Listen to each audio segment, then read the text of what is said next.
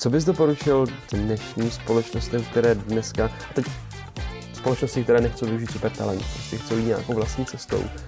A co bys jim doporučil dnes dělat, když nemůžou najít zaměstnance? Co mají pro to udělat? Nebo třeba potýkají se s velkou fluktuací, nebo prostě fakt zaměstnance najít nemůžou. Co mají dělat? Jaký je třeba tvůj názor, doufám, že to teda nebyl hoax, ale teď vlastně na to vyjádření Elona Muska, který vlastně sezval všechny lidi zpátky do kanclu a řekl jim, že prostě musí 40 hodin týdně jít v kanclu. Co si to myslí? Já si myslím, že život zakladatele, který se vydal na cestu startupu hodně také na začátku, je zakoušen spoustou ne a ne a ne a ne. Já si myslím, že, a teď se omlouvám tady v legal podcastu, že zakladatel by měl v té rané fázi dělat to úplný minimum, co se týče právních podmínek a privacy policy, ochrany osobních údajů a tak dále. Samozřejmě by měl naplňovat všechny legislativní potřeby, ale nic navíc. Jak říkám, ono se tomu říká v Němčině Zeitgeist, že si ve správném dobu se správným nápadem na správném místě. Hele, já si myslím, že všechno je strašně o timingu, co se týče nápadu, protože v roce 2011 jsem měl nápad na aplikaci, kde lidi fotí, uh, jak to říct, eventy v reálném čase. To znamená, když to dostanu třeba na Ukrajinu, tak já jsem eh, někdo, kdo žije tady v Kijevě a najednou mi pod oknem jede tank, tak já ho mobilem vyfotím a byl by to takový marketplace nebo tržiště, kde já bych tuto fotku mohl prodat do médií.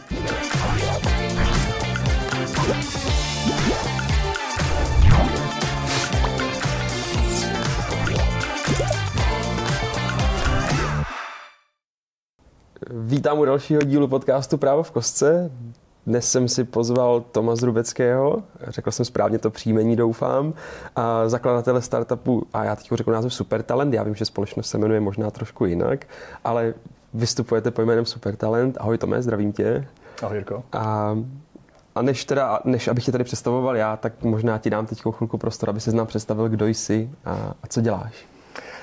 Co já dělám? Jak možná začal tím, co jsem dělal předtím, protože ono ta moje story vede k tomu, co dělám teď. A já jsem vyrůstal v hodně podnikatelské rodině. Můj otec podnikal od raných 90. let, takže já jsem hned na začátku nasák to, vlastně, co to znamená podnikat, jaký to sebou nese rizika, ale zároveň ty krásné věci, že seš sám sobě pánem a to se vlastně prolíná mým celým životem. Já jsem opravdu od začátku chtěl mít jednou svoji vlastní firmu a to se mi povedlo se super talentem. Ale samozřejmě k tomu vedla dlouhá cesta přes nějaké školy a všechno tohle. Já bych možná začal potom po vysoké škole, kdy jsem nastoupil do poradenské společnosti PVC. Tam jsem nastoupil jako technologický konzultant, protože mě to k technologiím vždycky táhlo. Vždycky jsem se o ně zajímal, už fakt jako hrozně dlouho se byl zajímat o startupy a o technologie a všechno. A mně to připadalo jako hrozně zajímavá výzva na to se naučit vůbec nějaký věci o technologiích. A při PVC pracuje pro největší firmy světa, je to celosvětový tým, máš tam možnost vycestovat do zahraničí, tak mi to připadalo, že po škole to je jako zajímavá příležitost pro mě jako mladého kluka si něco naučit o technologiích, jak to vnímají klienti a tak dále. Takže jsem se tam naštěstí díky bohu dostal, protože přece jenom to výběrové řízení pro do Big Four nebo potom prostě do McKinsey a tak dále je docela náročný. Takže jsem měl štěstí, že jsem se tam dostal. A Vlastně jsem tam začal jako ten technologický konzultant, ale díky tomu, že já se už dlouho pohybuju v blockchainových technologiích, tak eh, jsem dostal příležitost tam, jak to říct, se ze mě stal poměrně rychle uh, hlavní konzultant pro, pro blockchain. A bylo to z toho důvodu, já se v blockchainu pohybuju od roku 2014 cirka a v tu dobu, kdy já jsem nastupoval do PVC, tak byl taky ten první hype, první hype toho, že najednou širší veřejnost se začala dozvídat o kryptu, o blockchainu a tak dále. Najednou do PVC začali chodit klienti, kteří měli zájem o to vůbec jako dozvědět víc, co ta technologie je, co to znamená, co to umožňuje, neumožňuje a jestli to třeba pro ně není něco zajímavého, co by oni mohli dělat. A jak jsme byli v technologickém konzultingu, tak přicházeli hlavně za náma A jelikož jsem byl de facto jako jediný v České republice, kdo měl tuhle tu eh, znalost eh, blockchainových technologií, tak to všechno padalo na mě a já jsem se s tím musel vypořádat, takže jsem se vlastně hned během prvních, myslím, čtyř měsíců přerodil z toho takového tradičního vím všechno, umím všechno na konzultanta, který se zaměřoval na blockchain. A díky tomu já jsem se i dostal do globálního PVC blockchain týmu, kde jsme sdíleli zkušenosti z našich trhů a měli jsme vlastní, řekněme, pipeline klientů a mohli jsme si sdílet opravdu zkušenosti z toho, jak se ty projekty vyvíjí, jaký jsou projekty zajímavé a tak dále v různých zemích, což bylo, což bylo skvělé. A, a to byl vlastně můj takový první přičuchnutí vůbec k nějaké jako moderní technologii, k nějakým jako moderním věcem, který utváří budoucnost. Při co se budeme nalhávat, všichni startupy chtějí tvořit budoucnost, to je jejich, jejich cíl. Takže to byla tvoje první zkušenost PVC a blockchain a krypto. Je to, je to tak. Já jsem se dočetl, že si potom stál u založení Blockchain Connect. A co to je, co si pod tím mám představit? Bylo to ještě v rámci mého působení v PVC, kdy jsme přemýšleli, jak v České republice víc propagovat tuto technologii, protože v tu dobu já, já ji stále věřím té technologii a bylo vlastně kolem ní spoustu mýtů a spousta lidí vůbec netušila, co si pod ním představit. Každý si představil blockchain rovná se bitcoin, což samozřejmě není pravda. A tak jsme se bavili, jak, řekněme, edukovat tu širší veřejnost a vůbec se bavit třeba i s vládou o tom, jak legislativně přistoupit k blockchainu.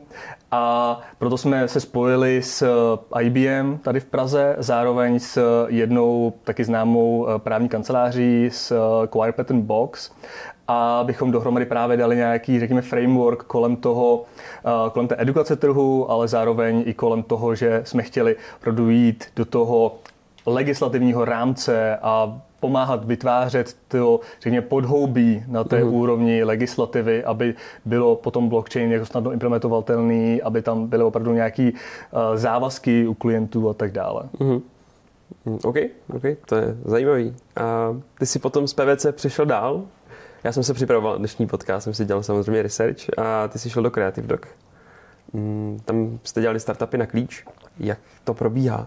tvorba startupů na klíč. Já bych možná řekl, proč jsem zvolil Creative Doc. Určitě. Je to, zase navážu na to moji, řekněme, podnikatelskou, podnikatelský mindset, kdy já už jsem v PVC věděl, že bych chtěl mít ten startup co nejdřív, ale v PVC jsem ještě si byl jistý, že nemám dostatečné zkušenosti na to, abych si ho postavil v tu dobu. Mě bylo 28 a říkal jsem si, že bych potřeboval ještě nějakou jako zkušenost víc reálnější. Měl jsem zkušenost s technologiemi, s blockchainem, mm-hmm. ale měl jsem zkušenost s tím opravdu něco vybudovat z nuly. A když jsem právě přemýšlel na to, co bude moje další, řekněme, štace v kariéře, abych jednou dosáhl toho, že mám ten svůj vlastní startup, tak uh, jsem si říkal, že Creative Dog, který byl v tu dobu hodně známý, přepostavil zonky pro PPF a opravdu měl jako zajímavý projekty, který, jak říkáš, startupy stavil na klíč, tak jsem si říkal, že pro mě to může být super škola, se tam naučit vůbec, jak se ty startupy staví, co to obnáší a tak dále. A Naučil ses? A naučil jsem se. Bylo to, myslím, že to byla super, super zkušenost. A ta zkušenost byla ještě, řekněme, víc zajímavá v tom, že já jsem dostal příležitost vycestovat do zahraničí s Creative Docem, protože není to jenom česká firma, respektive mají pobočky dneska už možná v 10-11 zemích světa. A když já jsem tam nastoupil, tak během dvou měsíců jsem se přesunul do Švýcarska, kde oni zrovna otevírali novou pobočku a domluvili jsme se, že já to tam pomůžu s nima rozjet. A přijel jsem do, do Švýcarska, do Curychu a hned jsem spadnul do toho, že jsme pomáhali stavět kryptobanku. Pořád jsem ještě za sebou nechával ten blockchainový ocásek. A stavili jsme tam kryptobanku, což byl super zajímavý projekt, protože banku jsem nikdy nestavěl a akord na blockchainu. Myslím si, že bychom spočítali kryptobank na jedné ruce dneska, takže to bylo super zajímavý. A když jsme tu, tu banku dostavili, respektive jsme s tím klientem ukončili spolupráci, tak e, jsem potom e, dostal příležitost stavět takový startup pro lidi, kteří mají problém s cukrovkou druhého typu. Mm-hmm. A ten startup spočíval v tom, že to byl, řekněme, digitální kamarád v telefonu pro toho člověka, protože cukrovka druhého typu za prvé se jí dá předcházet a za druhé, když už jí máš cukrovku druhého typu, tak se jí dá zbavit. A dá mm-hmm. se jí mhm. zbavit pomocí zdravého životního stylu. Mm-hmm. A my jsme vlastně vytvořili produkt, který lidem, co ji teda mají nebo mají náběh na cukrovku, pomáhá s tím, že ji buď zbavit a nebo jí, nebo jí předejít. Mm. Protože uh, u takových lidí je to hodně o eh, ne edukaci, ale o motivaci mm. k tomu začít jíst líp, stravovat se, obecně se hýbat, pohybovat, aby prostě to, ten životní styl byl trošku vyrovnaný. A tohle jsme vlastně postavili opravdu od nějaké původní idei, kdy jsme zjistili, že na trhu ve Švýcarsku je ta potřeba, že spousta Švýcarů má cukrovku druhého typu mm. a samozřejmě náklady na zdraví nebo obecně zdravotní náklady ve Švýcarsku jsou obrovské, mm. protože tam je ten systém trošičku jiný než v České republice. Tam se člověk si připlácí uh, za tu, řekněme, uh, službu, za ten, za ten servis. A opravdu jsme to vyvinuli od myšlenky po nějaký první produkt až po nějakou určitou škálu a pak, jak už v Creative bývá, tak, um, tak jsme to předali klientovi a ten si to dnes provozuje, mm, provozuje sám. Super. A já jsem vlastně ten, ten startup vybudoval z pozice CEO, takže jsem opravdu měl tu, řekněme, tu ten vhled do toho všeho, úplně mm. do IT, do marketingu, do sales a to mi dalo vlastně základ tak pro to postavit. Průprava pořád na, na, na vlastní startup už byla dokončena.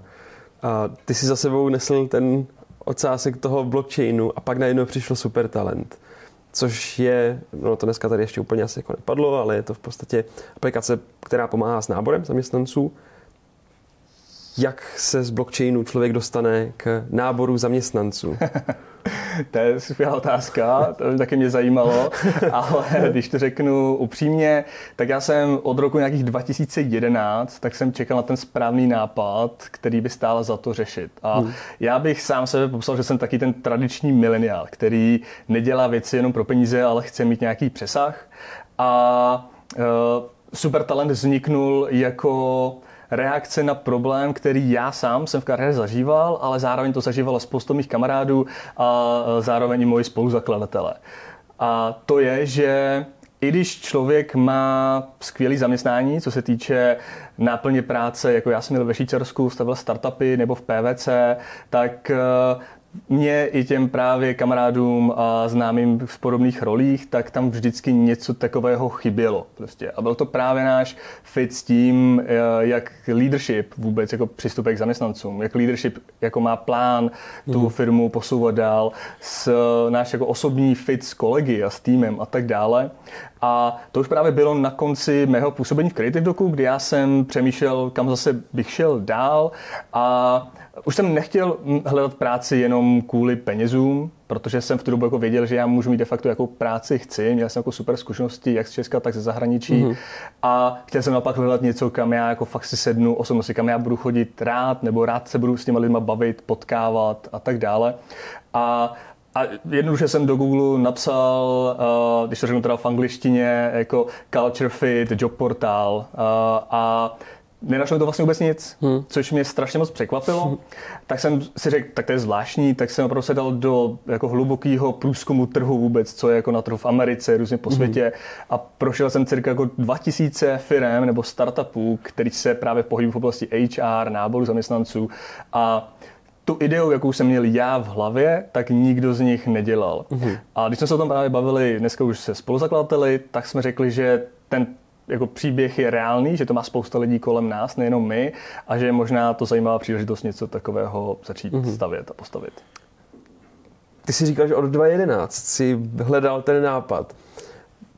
Měl jsi těch nápadů víc, respektive kdyby třeba nás poslouchal někdo, protože mě třeba tak jako jen fascinuje to, že bych jednou chtěl mít třeba vlastní startup a taky vlastně nevím, jak si ten nápad zaznamenávat, nebo jak nad tím jako přemýšlet, co má, nemá smysl. Dal bys k tomu nějakou radu? Hele, já si myslím, že všechno je strašně o timingu, co se týče nápadu, protože v roce 2011 jsem měl nápad na aplikaci, kde lidi fotí, uh, jak to říct, eventy v reálném čase. To znamená, když to vstávám třeba na Ukrajinu, tak já jsem eh, někdo, kdo žije tále v Kijevě a najednou mi pod oknem jede tank, tak já ho mobilem vyfotím a byl by to takový marketplace nebo tržiště, kde já bych tuhle tu fotku mohl prodat do médií. BBC, okay, CNN okay. a tak dále. Oni by nemuseli vysílat svoje zaměstnance do těchto válečných zón, což uh, nevím, jestli se v, to, v tom pohybuješ nebo znáš. Náklady na pojištění člověka, který samozřejmě vyšleš do váleční zóny, jsou astronomický. Hmm. Já jsem si hmm. říkal, proč to neudělat opravdu na lidi, kteří tam žijou, ty telefony mají, telefony už mají, měli v tu dobu jako kvalitní relativně foťáky, vyfotí to a může to převzít BBC a odkoupit to od toho člověka a ten člověk si něco vydělá. Byl tak jako Instagram pro, pro mediální okay. domy. A to bylo právě před Instagramem, nebo bylo to ještě, když se Instagram, Instagram jmenoval Bourbon, mm-hmm. a, a, ale v tu dobu teprve začínal cloud a já když jsem si dělal vůbec nějaký cost-benefit analýzu, a jak by to vycházelo nákladově, tak jsem zjistil, že já jako studentík, který na, na, nastoupil na druhý ročník vysoké školy, tak vlastně vůbec na to nemám peníze. A, protože v tu dobu jsem si musel koupit servery, které byly fyzické, fotky samozřejmě mají docela uh, velkou velikost, Jasně. takže tam ukládat všechno. Dneska je to jednoduché, když máš cloud, uh, tak si koupíš, pronajmeš si nějaký prostor a, a neřešíš hmm. to a můžeš to poměrně škálovat, jako jak ti ty, jak ti ty hmm. fotky přibývají, ale když si musíš koupit vlastní, soft, vlastní hardwareový servery, tak je to prostě mnohem náročnější. Takže sice zajímavý nápad, ale v tu dobu prostě pro mě Jasně. neměl jsem na to peníze to, to vystavit. No to možná, kdyby to, kdyby to tehdy klaplo, tak v současné chvíli by z toho mohlo být poměrně jako zajímavá platforma. To je, zajímavé, kolik takových nápadů jsi měl? A vlastně docela dost jo. Eh, v průběhu, v průběhu dobu, ale pořád to nebyl takový ten nápad, jak říkám, on se tomu říká v Němčině Zeitgeist, že si ve správném dobu se správným nápadem na správném místě. A, uh, a nikdy se mi to vlastně nepovedlo až do toho supertalentu, mm. kdy mhm. jsem jako věděl, že už mám nějaké zkušenosti, mám nějaký peníze našetřený, abych si mohl něco vystavit a ten nápad pořád jako stál za to, že jsem si říkal, to je ten nápad, který pro mě je zajímavý, abych s ním okay. pokročil dál. OK, to je, to je zajímavý, to je super pojďme teda zpátky k tomu supertalentu. Jsme trošku odbočili, to, mě, to mě fascinovalo. A, respektive pojďme k tomu náboru zaměstnanců, to, co tě trápilo. A teď předpokládám, s tím supertalentem pohybuješ se v oblasti zaměstnanců nebo zaměstnanosti, náboru. A nedá mi to, než se prostě zeptat, je opravdu situace na trhu se zaměstnanci kritická v současnosti, jak se o tom píše úplně všude, že nejsou lidi, že jsou nekvalitní lidi, že nikdo nechce pracovat, každý chce jenom peníze. Je to opravdu tak? Ono se to nedá úplně generalizovat, abych byl upřímný. Sice to čteš všude a píše se o tom všude, ale nedá se to generalizovat. Hodně záleží role od role. A když bych to měl vztáhnout na naši zkušenost a my jako supertalent, tak se soustředíme primárně na kancelářské role, konkrétně na jako marketing, eh, grafický design, IT vývoj, sales, business development a tak dále. A tam to záleží ještě na tom, jakou, jaký benefit, respektive co ta firma těm svým potenciálním zaměstnancům nabízí. A tím narážím na to, jestli po zaměstnancích vyžaduje, aby chodili do kanceláře každý den, nebo aby bylo na nich, jestli chtějí přijít do kanceláře každý den. A na našich klientech já vidím vlastně tři takové řekněme, druhy eh, klientů. První, ty jsou taky ty nejvíc progresivní, a to jsou taky ty fakt jako startupy, které už mají tu, řekněme, English first kulturu ve firmě, to znamená, mluví se tam anglicky, všichni tam umí anglicky a ty hajou po celém světě. A ty mají ten, řekněme, tu možnost oslovit nějaký kandidáty obrovskou. Tam hmm. opravdu jako, i když máš velmi specifickou pozici nějakého seniorního člověka, kterou tam potřebuješ, tak prostě, když máš celý svět před sebou, tak to není problém takového člověka hmm. najít. Pak máš firmy, které nejsou tak progresivní, ale zároveň už někam jdou a to jsou třeba firmy, které nejsou, um, nejsou zaměřené na, řekněme, jedno město nebo jednu kancelář, ale na jednu zemi typicky Česko. Takže na, máme kanceláře v Praze, ale je nám jedno, jestli budeš v Brně, jestli budeš v Ostravě, v Olomouci, mm-hmm. je to na tobě. A pak ta třetí skupina jsou firmy, které opravdu vyžadují fyzickou prezenci toho člověka v nějakém konkrétním městě. Typicky dáváme vám sice dva dny v týdnu home office, ale tři dny musíte chodit do kanceláře. Tak nemá smysl, abys byl v Brně, protože prostě budeš muset stejně trávit tři dny v Praze. A a pro ty to samozřejmě nejtěžší. Tady bych řekl, že eh, je to opravdu extrémně těžké dneska ty lidi najít. A ale ty firmy se ochuzují sami sebe, abych řekl pravdu. A já to vždycky rád hrozně ukazuju na takým jako virtuálním, virtuální hře, eh, kdy já řeknu, že pojďme si zahrát fotbalový zápas, ty a já. Budeme manažeři našich týmů a každý z nás dostane 100 milionů na nákup hráčů. Ale je v tom jeden háček já můžu hledat hráče jenom v mém městě a ty můžeš hledat hráče po celém světě. Hmm. Kdo myslíš, že vyhraje? Tak pokud to město je třeba Barcelona, tak si možná myslím, že záleží, že jo. Ne, ale jasně, jo, ten po celém světě, no. Jo, to... A, a, to se prostě aplikuje na firmy. Prostě, mm. uh, myslím si, že české firmy se hrozně moc ochuzují o potenciál právě lidí z celého světa, protože taky ten, jak se říká v angličtině, hidden gem, tak mm. najdeš prostě kdekoliv na světě. A může to být ten mm. perfektní člověk, který ti prostě extrémně sedne do firmy a který ti pomůže tu firmu uh, mm. vyrůst, vyrůst dál. Mm. A já můžu říct, že nám to tak vychází. My jsme si, i, myslím, že dva týdny zpátky, tak jsme si dělali průzkum mezi našimi kandidáty, který uh, na platformě máme. A 75% z nich nám řeklo, že ne 75, pardon, se omlouvám, 85% z nich nám řeklo, že chtějí, aby bylo 100% na nich kde budu pracovat a jak budu pracovat. Jestli mm. budu do kanceláře, jestli budu do kanceláře v Praze, v Brně nebo v New Yorku, nebo jestli budu pracovat s chalupy. A to si myslím, že jako tenhle ten uh, zákaznický chování se strašně změnilo s uh, příchodem covidu, že před mm. covidem tyhle ty čísla možná byly opačný, protože lidi byli zvyklí na to chodit do kanceláře a byli na to naučení. Dneska opravdu vidíme tenhle ten posun toho, co ty lidi chtějí a pokud to firmy nebudou schopni akceptovat, tak si myslím, že do budoucna budou irrelevantní na tom trhu. Mm. Hmm, to je zajímavý. A je pro, respektive chápu, že firmy budou muset eh, reagovat na tohle tu celou situaci. A co to vnímání těch samotných zaměstnanců? Je, je, je opravdu teď jako platí to, že, že ta firmní kultura je nade všechno? To znamená, že jako primárně kultura, pak až jsou třeba peníze pro to zaměstnance. Platí to v dnešní době? Uh... Zase nedá se to generalizovat. Mm-hmm. Já budu mluvit eh, za lidi, který máme my na platformě, i za další studie, který jsem čet v nedávné době, mm-hmm. který se dělali po světě. Je to, si myslím, daný generací. Když se podíváš na mileniály a generaci Z, tak tam se to násobně zvyšuje, tahle ten potřeba mít ten, řekněme, culture fit. U těch starších generací ty jsou zvyklí něco jiného, mají trošičku jiný přístup k mm. životu, k práci a tak dále.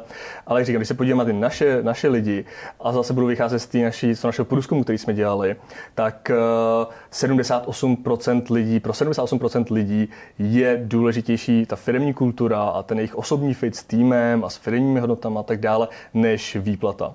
Mm-hmm. A podobný průzkum dělal MIT eh, v Americe, který se na to podílel z trošku jiného úhlu pohledu. Ty se ty porovnávali, jakou hodnotu vlastně přináší těm lidem výplata nebo tenhle ten eh, osobní schoda s tou firmou a zjistili, že osobní schoda s firmou má v průběhu, eh, když si člověk hledá zaměstnání, tak až desetkrát větší váhu než, okay. než um, výplata, mzda.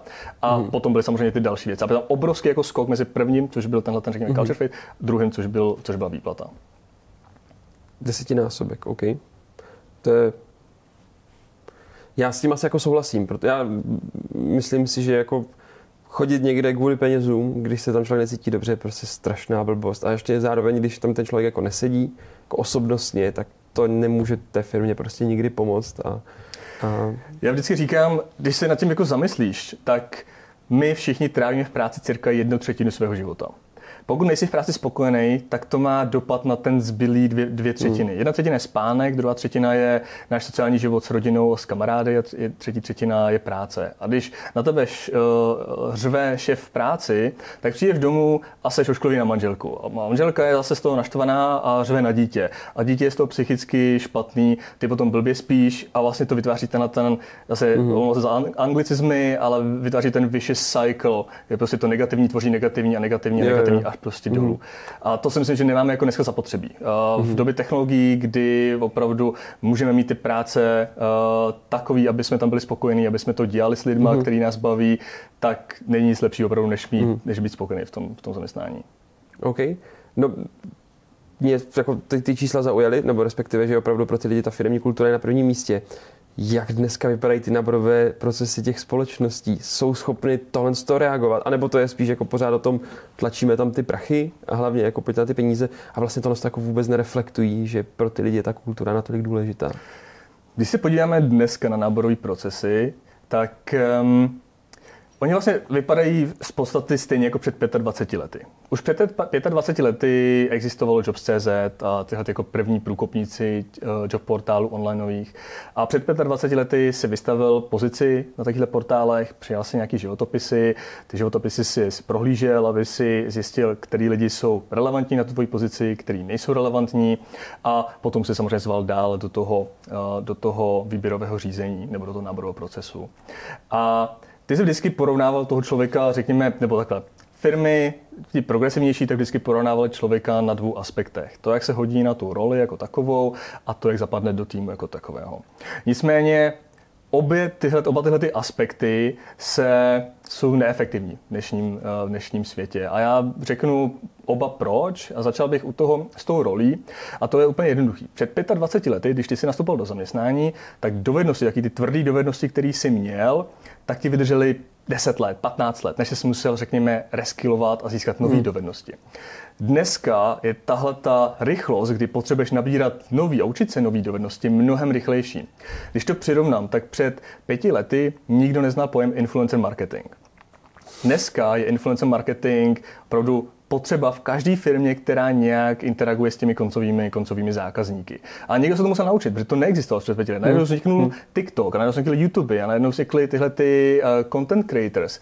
A někdo na to musel reagovat a vytvořit na to produkty, ale lidi se museli naučit nové skilly. A myslím si, že právě tenhle tenhle um, způsob toho, kdy ty si hledal lidi primárně podle toho, co se naučil na škole, co se naučil v předchozích zaměstnáních, už je dneska zastaralý. Protože to, co se naučil opravdu před dvěma lety, neznamená, že budeš potřebovat za rok. Ty naopak jako firma budeš potřebovat člověka, který je adaptabilní, který, se, eh, který je ochotný vůbec se učit nové věci.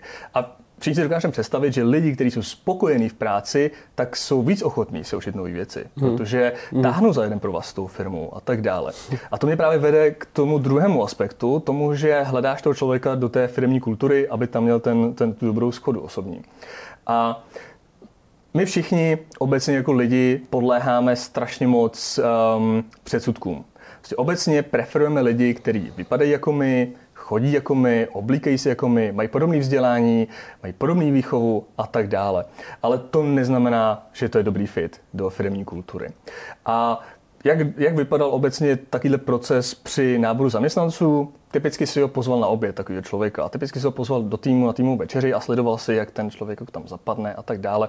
Ale vlastně to vytváří právě spoustu předsudků. A my říkáme v rámci supertalentu to, že my nechceme úplně nahrazovat nějaké jako rozhodování lidí. To by vždycky mělo být na těch lidech.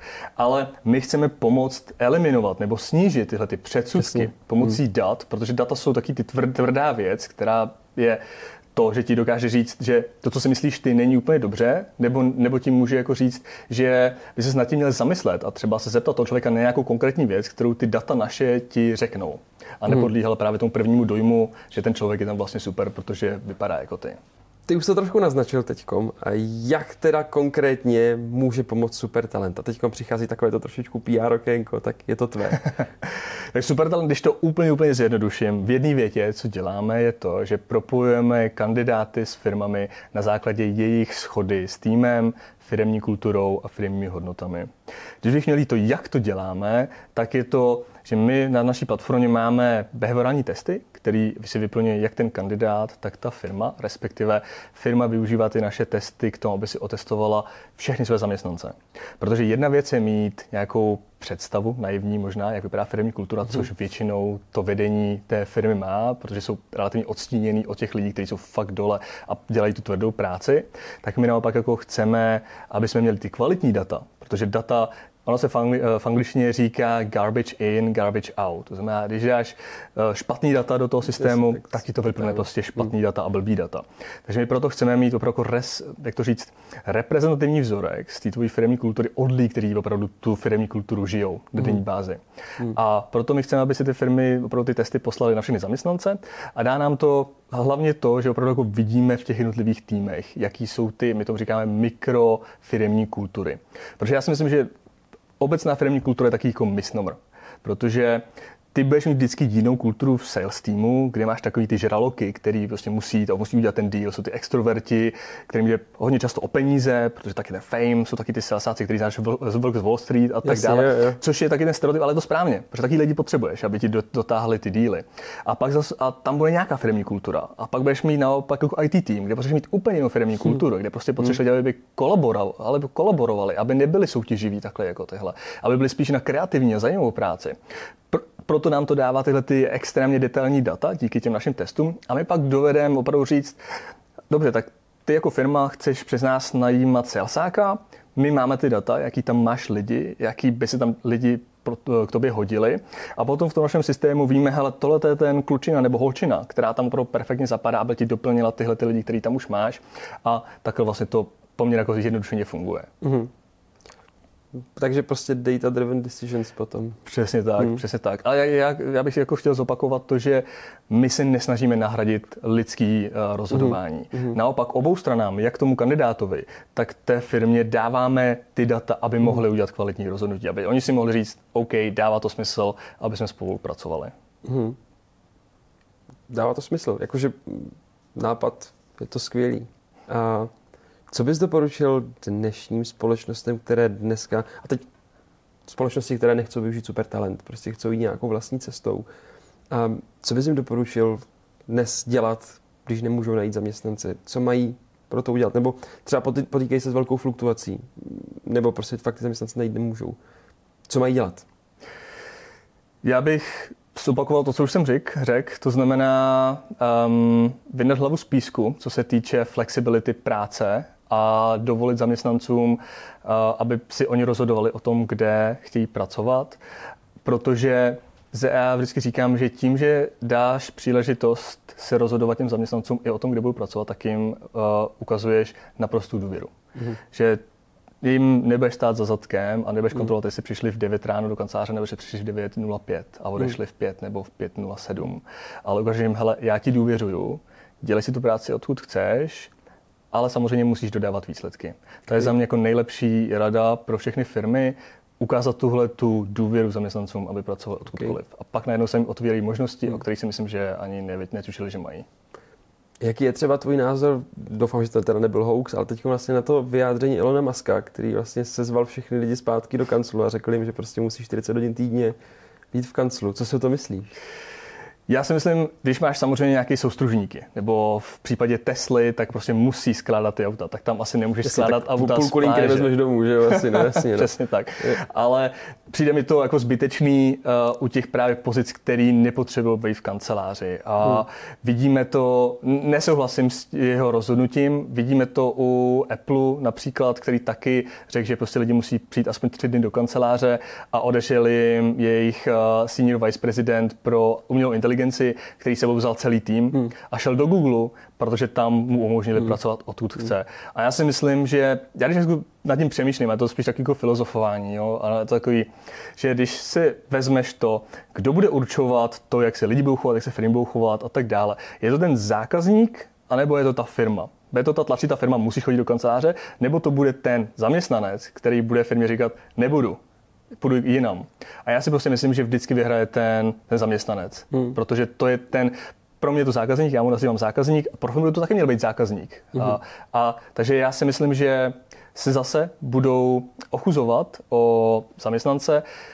Elon je v trošku jiný pozici než většina firm, protože on má ty svoje, svoje stádo oveček, které ho budou následovat i klidně na Mars hmm. a že jich je hodně, takže vždycky budou mít z čeho vybírat. Ale firmy, které nemají takovouhle pozici na trhu, si myslím, že jsou uh, potom se strašně, strašně hmm. omezují.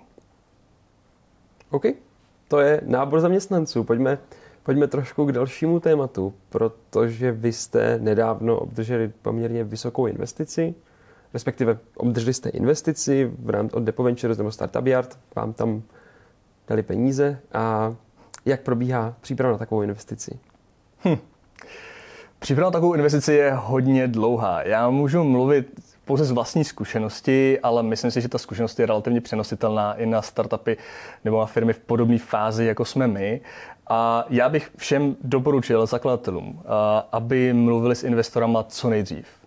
My jsme vlastně z Depo Ventures, tak jsme se poprvé začali bavit na podzim roku 2020, kdy jsme neměli vůbec nic. Neměli jsme tým, neměli jsme produkt, neměli jsme zákazníky, měli jsme jenom nějakou ideu toho, co bychom chtěli vybudovat. A čem bych doporučil, aby opravdu jako si vytvářel ty vztahy hodně na začátku, aby prostě si našel nějaký investora třeba na LinkedInu a řekli mu o zpětnou vazbu na ten nápad. Aby prostě investor řekl, hele, je to blbost, třeba nedělejte takhle, nebo je to zajímavý. Protože ty si tím otevřeš dveře, ty lidi už o tobě vědí, už tě znají a potom je pro to mnohem jednodušší za 5, 6, 8 měsíců přijít znova a říct, hele, takhle jsme se posunuli za 8 měsíců, tady už máme nějaký první nástřel produktu, používají to první dva zákazníci, máme taky výsledky, neměl bys třeba zájem se bavit o nějaký první hmm. investici hmm. a tak dále. A tak to vlastně probíhalo úplně stejně u nás. My jsme se každý třeba tři měsíce, čtyři měsíce jsme se jenom jako cinkli, kde jsme, jaký máme progres a když jsme spustili, tak jsme jako začali se bavit víc o tom, mm. začali nasledovat ty obecně investoři, nejenom depo, ale obecně investoři, s kterými jsme se bavili, začali nás sledovat, jaký ten progres, co na to jako říkají klienti mm. a, a obecně Až to vlastně došlo do fáze, kdy, okay. kdy jsme řekli, hele, pojďme to zainvestovat, už jsme jako ve fázi, kdy, kdy je to zajímavé pro ně. Takže vlastně bys doporučil prostě jít ten život toho startupu od začátku prostě s tím investorem a snažit se to komunikovat úplně od... To, to je zajímavé, jako by tam dát tu cestu hned na, na, na začátku, aby, aby to vedli eh, v potaz. Takže o, o to vyjednávání potom asi bylo jako jednodušší, předpokládám s nima, že jo? protože prostě už viděli, o co go. Přesně tak, přesně hmm. tak. Už se znáte, hmm. tykáte si v tom lepším případě, hmm. takže je to potom mnohem jednodušší. Hmm. A i přesto setkali jste se s nějakým problémem u těch investorů, i když vás třeba sledovali, takže vám třeba řekli, jako hele, tohle, to, co jste třeba udělali, není úplně jako OK cesta, my, my do vás jako nebudeme jinak investovat, pokud to nezměníte třeba. Stalo se něco takového? Uh, určitě. Já si myslím, že život zakladatele, který se vydal na cestu startupu hodně také na začátku, je zakoušen spoustou ne a ne a ne a ne. Protože já z mých zkušenosti já jsem se bavil o super talentu možná dneska už s 200 investorama, a 99,9% mi řeklo ne. Mm. Z různých důvodů. Nebyl to jako jeden stejný důvod. Bylo to, jsme třeba moc brzo pro ně, přijďte za rok, přijďte za dva. Mm. Bylo to, hele, neinvestujeme prostě do týhle, do tohohle oboru. Obecně HR nábor pro nás není zajímavý. To jsou taky asi nejznámější faktory, proč tě investor odmítne. Ale pro mě to bylo hodně vystřízlivění, kdy já jsem si naivně myslel, že oslovím 10 investorů a tři mi dají peníze. A mm. uh, já vždycky říkám, že já už potom jsem z toho měl takovou jako manio-depresivní poruchu, kdy uh, týden jsem dostával jenom ne a ne a ne a ne a ne a já jsem z toho byl úplně mm. psychicky dole, skoro v depresi. A až potom zase přišel jeden, který řekl, hele, je to super kluci, fakt mám rád to, co děláte, hrozně si to líbí, tak mi zase nakoplo na ten další Jasně. týden. Jo, jo. Takže je to takový hrozně zajímavý život, no, toho zakladatele. Mm. Takže nenechat se odradit ne, hlavně. Je to, to tak. Je pravidlo číslo jedna. Depo Ventures jsou andělský fond, pokud se nemýlím. Může zkusit si, co to znamená, respektive jaký je třeba rozdíl oproti klasickým venture capital fondům? Jo. Rozdíl oproti venture kapitálu, eh, já musím říct, jak funguje venture, venture capital obecně. Eh, venture capital má nějaký svoje investory, který jim dávají peníze, aby oni reinvestovali do těch startupů. A tyhle ty investoři u venture kapitalových fondů se nazývají limited partners. A u venture kapitalových fondů to funguje tak, že ty limited partners jim dají peníze, a už se nestarají o nic. A už je to opravdu jako na tom fondu, jak ty peníze distribuje a tak dále. Oni si upíšou nějakou smlouvu, jak to bude fungovat, jaký je, jaký je vlastně trvání toho, toho fondu, kdy můžu očekávat nějakou návratnost a tak dále. Ale co se týče andělského fondu, tak ten je naopak tvořen jako taky limited partners, ale jinýho typu. Tyhle ty lidi, no, investoři jsou řekněme, jednotlivci, který mají, řekněme, zase nějakou kariéru, něco prodali, něco vybudovali a chtějí ty peníze dál distribuovat, ale zároveň chtějí mít i nějakou uh, přidanou hodnotu v tom, že třeba poskytnou svoje kontakty těm startupům nebo poskytnou, řekněme, svoji vývojovou kancelář, když mají třeba nějaký, uh, nějakou firmičku na vývoj. Hmm. A to je právě rozdíl mezi tím uh, andělským fondem a mezi venture fondem, že andělský fond ti ještě dá uh, vlastně otevřít dveře do těch svých andělských investorů, který ti můžou potenciálně pomoct v těchto těch oblastech. Mm-hmm. Je to vyjednávání jiné? Potkal se zase s oběma typy, předpokládám. Je tam, je tam jako jiná komunikace s těmi andělskými fondy a s tím klasickým venture kapitálem? Je tam jenom, eh, je to odlišný jenom v jedné věci a to, že ten andělský fond většinou do toho rozhodování přizve ty svoje andělské hmm. investory. to ten venture fond, jsou to jenom ty partneři, kteří tam rozhodují, kteří mají to hlavní hmm. slovo. Dobře, jsme v právním podcastu a já se musím zeptat, Um, když si dostal investiční dokumentaci na stůl, um, dostal jsi tam term sheet nějaký, dostal jsi tam spoustu dalších dokumentů a rozuměl jsi tomu? Já se přiznám, že ano, protože já jsem člověk, který si rád dělá takzvaný homework předtím, než něco dělá, takže mm-hmm. jsem mhm. si hodně načet to, jak to funguje, jaký jsou tam podmínky a tak dále.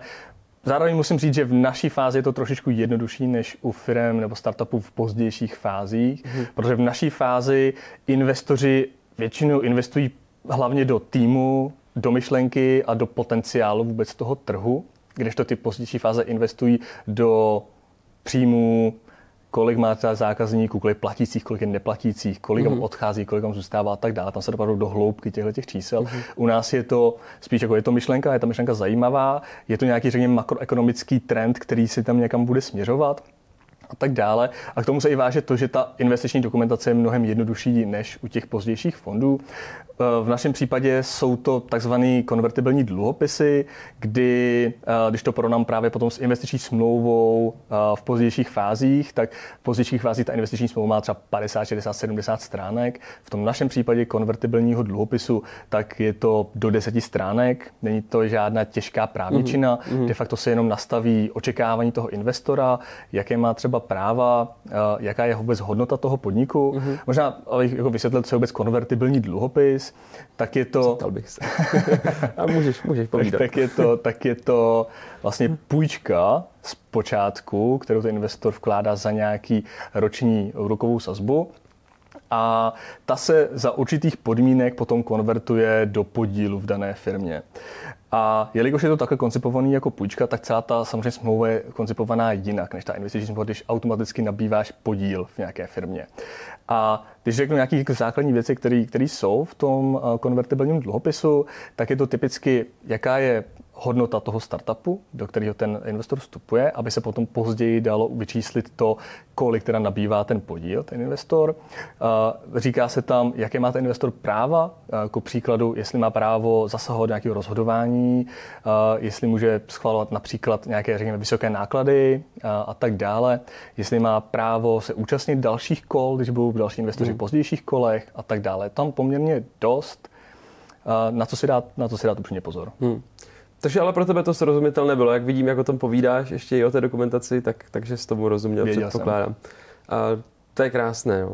Nesetkáváme se s tím tak často, že by se v tom vyznávali. Většinou, ono jako opravdu jako záleží, jak moc to, vzhledem k tomu, jak je to jako důležitá věc, hmm. tak většinou jako ví, ale té právničině občas bývá trošku problém v tom, co a jak si pohlídat. Každopádně já se přesunu dalšímu tématu. A vy jste nedávno prošli flipem do USA. A tady zase poprosím, jestli bys nám vysvětlil, o co šlo a co to ten flip vlastně znamená. Flip znamená to, já začnu, my jsme jako globální platforma. My se hmm. soustředíme na Čechy, uh, zaprvé proto, protože, jak jsem říkal, my se soustředíme na ty řekně, progresivnější firmy, kterým je jedno, odkud ten člověk je, jestli je z Austrálie, z Irska, z Ameriky nebo z Česka. A uh, už z toho vlastně vyplývá to, že my jsme globální, globální portál. A k tomu, aby jsme byli globální portál, tak jsme chtěli mít prezenci v nějaké jurisdikci, která má hodně podchycené věci, co se týkají náboru zaměstnanců, co se týče podpory zaměstnanců v oblasti zaměstnaneckých akcí a tak dále. A proto my jsme úplně na ten začátek, samozřejmě, když jsme neměli nic, tak jsme potřebovali nějakou entitu, a to jsme zvolili, jako jsme Češi, tak jsme zvolili Českou republiku, kde jsme udělali klasický SROčko, ale jakmile už jsme vyrostli uh, a máme teď, řekněme, ty klienty z celého světa, tak jsme se rozhodli, že uh, uděláme z toho takovou holdingovou strukturu, kde hlavní materská společnost bude v Americe, která bude vlastně tu českou uh, entitu a tomu se vlastně nazývá Flip a v našem případě Flip do Ameriky. OK. Uh... ty výhody jsme si vlastně řekli, potřebovali jste vybrat nějakou další zemi, to už teď asi probírat dále nebudeme. Co všechno jste pro to museli udělat? Nám s tím hodně pomohli naši investoři, protože mm. mají investice do startupů, které už tímhle tím prošli, takže nám eh, věděli nám pomoct, co budeme k tomu potřebovat, jaký jsou nějaké očekávání a mm. propojili nás eh, s právníkama. Eh, za prvé, aby jsme prošli flipem, tak jsme potřebovali právníky na obou stranách oceánu, potřebovali jsme právníky jak v Česku, tak v Americe, kde v Americe nás propojili s právníkem, který je původně z Polska, ale vystudoval Harvard a zastupuje tam právě takovou tu enklávu těch, řekněme, CEE startupů, Česku z toho našeho regionu. Takže s tím nás propojil, ten nám pomáhal na té americké stránce nebo na té americké straně a potom jsme využívali sedláková legal pro tu českou stránku, kde samozřejmě i tady se musí udělat nějaký úkony k tomu, aby vůbec ta americká entita mohla pohltit tu českou entitu, aby vůbec ty Uh, konvertibilní půjčky, které byly nejprve psány na tu českou entitu, aby mohly přejít po tu americkou entitu, aby ten investor vlastně měl ten podíl v té hlavní, v té hlavní mm. matce, která je ta hlavní, co generuje ty příjmy. Mm. Otázka možná eh, do budoucna chystáte nějakou investici? Ještě další? Určitě chystáme. Eh, já musím říct, že v současném, současném rozpoložení na trhu si vůbec nejsem jistý, jak dlouho bude, řekněme, ta negativ, negativní sentiment eh, na trhu hmm. pokračovat. Eh, už vidíme od spousty mých známých, kteří mají startupy v pozdějších fázích, který právě hireují třeba v Americe, teda hireují, uh, raiseují peníze v Americe, tak vidíme, že tam se to de facto stoplo hmm. vůbec jako investice. Okay. Všichni investoři teďko přešli na takový ten mod wait and see, respektive okay. počkáme a uvidíme, mm-hmm. kam se to vyvine, mm-hmm. protože nikdo nechce investovat teď, když budeš nějaký propad a přicházeli by o potenciální jako zisky. Mm. Uh, u těch pozdějších fází, u těch našich fází, kdy jsme na začátku uh, na trhu teprve chvíli, tak je to trošičku jiný, ale i já sám pocituju to, že uh, ty investoři opravdu začínají být hodně opatrný a mm. začínají vy, vyžadovat nějaký, řekněme, fundament toho, že je to biznis, který má opravdu jako potenciál už od začátku na základě toho, jakou tu hodnotu ten produkt má pro svoje klienty a jestli opravdu mm. ten tým dokáže exekuovat na to, aby jednou z něho byl teda ta, ta uh, velká firma, mm. aby se to vůbec těm investorům vyplatilo, protože mm. co se budeme nalhávat, investoři v našich fázích očekávají návratnost třeba 100 násobnou. A je to úplně jednoduchý, protože to je ten nejrizikovější část vůbec investování do, do startupu, takhle úplně na začátku, do myšlenky, do nějakého prvního produktu. A oni potřebují, aby zainvestovali, řekněme, 100 startupů, a když jim vyjde jeden, který se mi z toho znásobí, tak pokryjou všechny ostatní ztráty, kterých prostě bude 80, 70 mm-hmm. A to prostě vidíme eh, na trhu, na trhu pořád, hmm. ale ten sentiment se prostě teď vyvíjí eh, hmm. bohužel v tom negativním kontextu. Hmm. A to jsem se zrovna chtěl zeptat, jestli se nacházíme ve zlaté době investic a trošku jsme to jako teď vybrali, jako, jako, že tak začíná trošku stagnovat ten, ten investiční trh. Když se podíváme na to opravdu z výšky, eh, nemůžeme se na to prostě dívat dneska červen 2022, protože by to bylo strašně vytržený z kontextu. Mm. Když se podíváme z výšky posledních 20 let, tak se nacházíme jo. v době investic. Okay. Ale Dneska jsme opravdu v době, kdy jenom bude otázka času, kdy se to přežene, ale když to porovnáme jako dnešní čísla s číslama třeba 4 roky zpátky, tak pořád ty dnešní čísla jsou vyšší než 4 hmm. roky zpátky, takže se nedá jako to takhle vzít a vytrhnout jako dnešek, jasně. ale celkově si myslím, že se pohybujeme v tom, řekněme, dobrým uh, světě. Rozumím tomu. Uh, já mám ještě jedno téma, které bych chtěl otevřít, a to je dokumentace, veškerá právní dokumentace, omlouvám se, zase jdeme na to právo. A já, když jsem se chystal na tenhle podcast, jsem zjišťoval, jak super talent funguje a tak dále. A vlastně už dneska si to i zmínil, že to je založeno na různých jako datech, které souvisí s nějaký jako psychikou, psychometrií a tak dále. A jak jste se poprali s osobními údaji v tomhle tom případě? Jo, to je samozřejmě u nás velký téma, mm-hmm. protože my hodně, jak, jak sám jako říkáš, pracujeme s osobními daty a s osobními mm. údaji. A myslím si, že musíme u nás rozlišovat dva takové, řekněme, aspekty toho, s čím k nám naši klienti chodí. A já se teď budu primárně soustředit na ty kandidáty, protože to je taky ten jako core toho biznesu. A my těm kandidátům nabízíme dvě takové možnosti, jak se vůbec ucházet o zaměstnání. Jo. Jedna je ta, že přijdu na Supertalent a proaktivně si hledám zaměstnání. To znamená, podívám se na ty pozice, co tam jsou a přihlásím se na tu pozici. Druhá je ale ta, že já chci být, sice mám třeba zájem o, o zaměstnání, ale chci být proaktivně osloven firmám, mm. po firmami. A tady se samozřejmě, co se dat týče, se to velmi liší. Protože když si proaktivní a proaktivně chceš oslovit tu firmu, tak my musíme předat ty tvoje základní údaje, jako je tvůj životopis, kde máš uh, tvoje jméno, kde máš údaje obecně o tobě, ale ty s tím souhlasíš v rámci, v rámci našich podmínek. Pokud ale seš ten druhý typ, kdy chceš být oslovený, tak my sice tvůj profil ukážeme těm firmám, ale všechny osobní údaje jsou, jsou skrytý. Takže my ti anonymizujeme úplně stoprocentně, my anonymizujeme do vesmírných objektů, takže uh, firma tam vidí jenom jména typu slunce nebo černá díra a tak okay, dále. Okay. Zároveň anonymizujeme, anonymizujeme tvoje předchozí zaměstnavatele, aby si tě nemohli nikde dohledat, takže opravdu není možné, aby firma si tě někde dohledala a vás vlastně takhle Jasně. trošičku jako to obešla ty hmm. osobní hmm. údaje.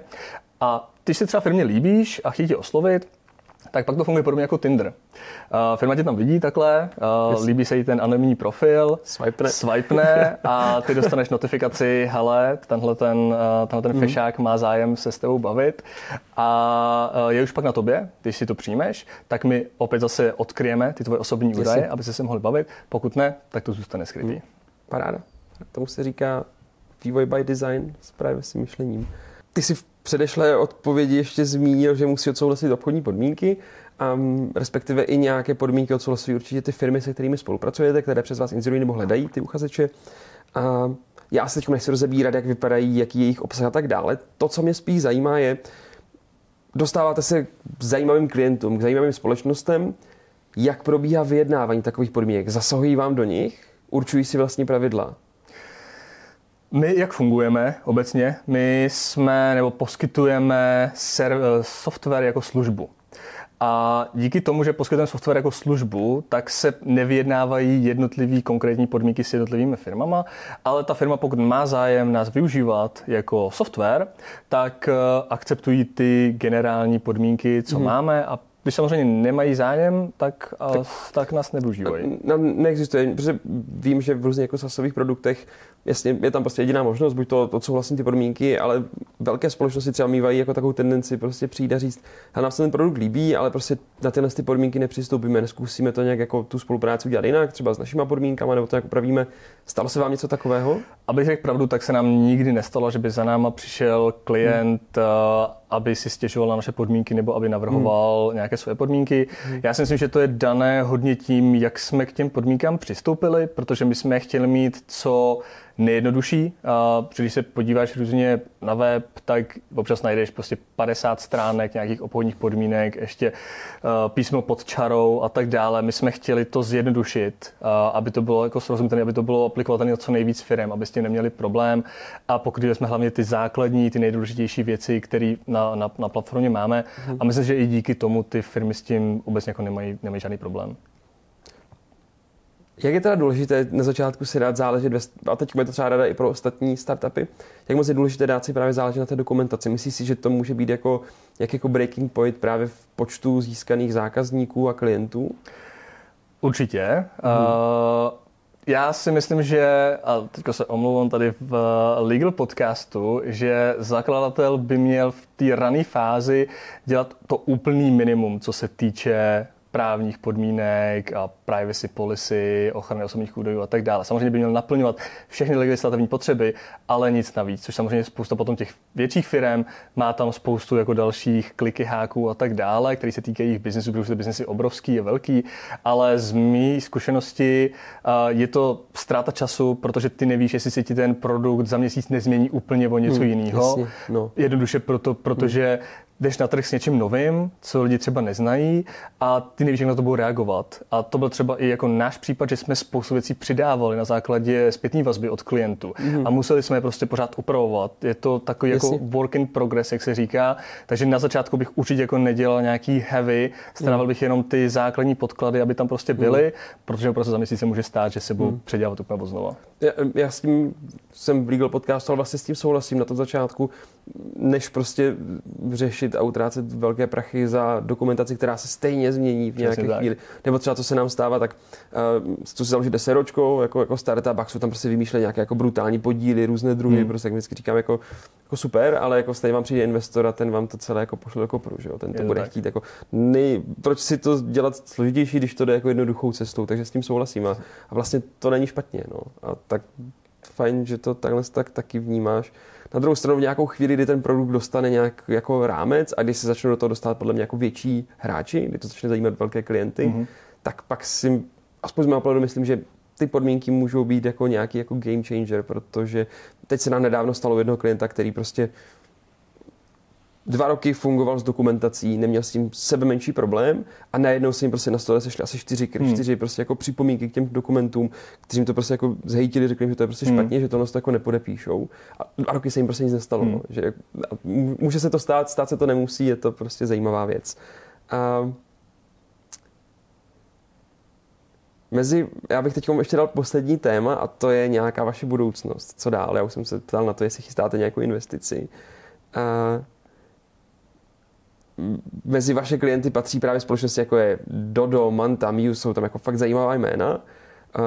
Jak jste se k těm svým klientům dostali, respektive kde jsou ty vaše cíle, koho všechno chcete dostat?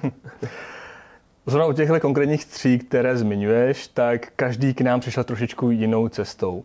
Dodo přišlo úplně samo od sebe, že přišel na naše stránky, líbilo se jim to, co tam vidí a sami se zaregistrovali, sami se vystavili pozice a vlastně nepotřebovali vůbec nás eh, k ničemu, což je už dneska v naší fázi jako většina firm, který takhle chodí sami, sami od sebe. Eh, potom Manta, tam jsme se naopak eh, s, s nimi jsme se potkali na nějaký konferenci někdy před pár měsíci, pobavili jsme se, co, co vlastně děláme, jim se to zalíbilo a potom vystavili u nás taky pozice.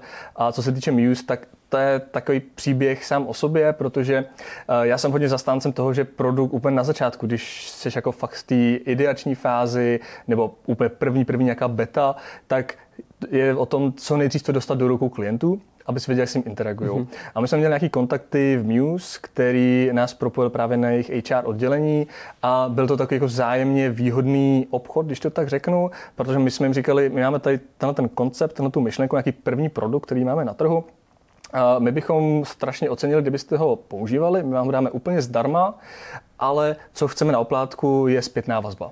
Co se vám tam líbí, co se vám tam nelíbí.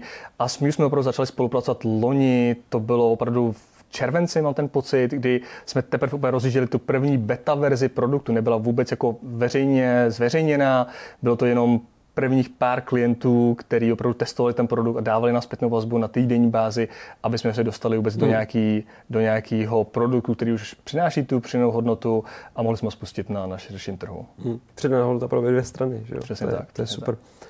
Máte nějaký Máš nějaký sen, nebo máte v super talentu sen, kde byste se chtěli třeba dostat, kde byste chtěli být, co by bylo jako pro vás jako tím, tím snem? Můj sen a možná budu znít jako, eh, že mám růžový brýle na sobě a že jsem naivní, je ten, že když se dneska podíváš na různé studie, tak víc jak 70% lidí opouští zaměstnání proto, protože nemají dobrý fit s týmem, firmní kulturou a firmníma hodnotama. A můj dlouhodobý cíl je tohleto číslo jednoduše zmenšit. Protože, jak říkám, trávíme všichni strašně moc času v zaměstnání a když budeme mít, než jsme spokojený, tak budeme žít mnohem naplněnější životy. A to je můj takový možná naivní, naivní sen se super talentem. Ale když bych říct, sen. Ale když bych říct jako konkrétní produktový sen, já to říkám, tohle je moje mise. Moje mm. mise, taká moje polárka je, yes. chci prostě zlepšit svět tím, že prostě pomůžu lidem se najít práci, kde budou docenění, kde budou naplnění, kde budou prostě celkově spokojení.